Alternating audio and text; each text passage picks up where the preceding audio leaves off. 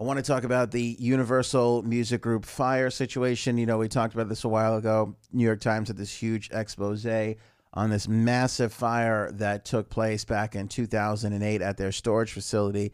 Lots of master tapes there.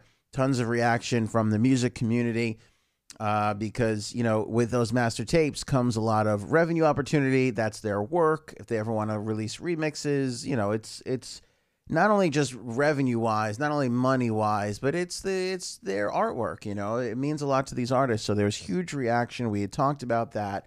Then there was a lawsuit that followed the reaction to the New York Times story. Now we have an update on that story and the lawsuit and what's going on. And it's actually good news. Well, for the most part, if you're going to believe it at face value, but according to some court documents, and I'm getting this right from WEHM.com, according to some court documents obtained by Billboard, the music giant didn't lose a lot of the master recordings that they are being accused of losing.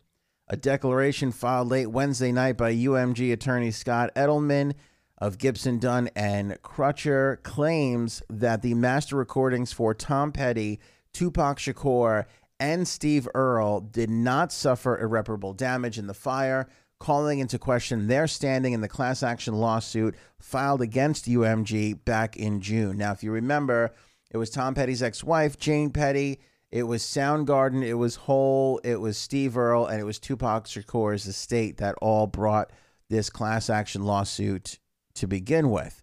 Hole was dropped as a plaintiff in the lawsuit on Friday after the ongoing investigation determined that none of their masters were lost in the fire. That investigation is still determining whether or not material by Soundgarden was involved in that devastating fire that day. The suit alleges that UMG failed to disclose to the affected artists until a little more than a month ago that the 2008 fire had destroyed their master recordings. It also declares UMG received an insurance settlement of $150 million, which they failed to disclose or share with the affected artist, and accuses the music giant of failing to take necessary steps to prevent the fire in the first place. Plaintiffs in this suit are asking for more than $100 million in damages. Now, the thing to keep in mind here is, although the artists who are putting forth this class action lawsuit are, it's being discovered that their material wasn't lost, there still was a lot of material that was lost.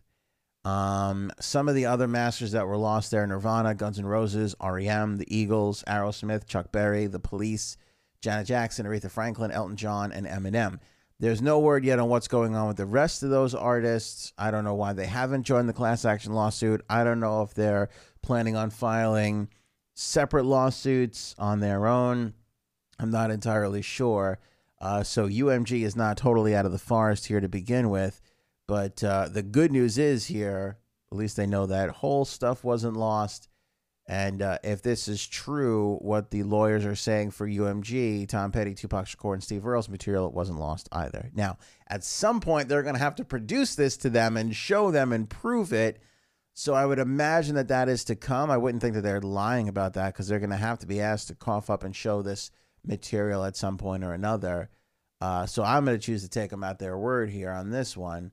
But no doubt about it, there was still lots of master recordings that were lost, and I'm sure a whole bunch of money that is still going to try and be recouped by some of these artists. And it was funny, we didn't really realize why they were trying to cover it up until we found out that they got a $150 million settlement from the insurance company and then didn't share that with the people who obviously have a right to some of that money since that was their work and it affected their future revenue earning. Crazy story, another wrinkle, but I feel like this was some good news as far as the Universal Music Group fires goes, which is a bad story to begin with.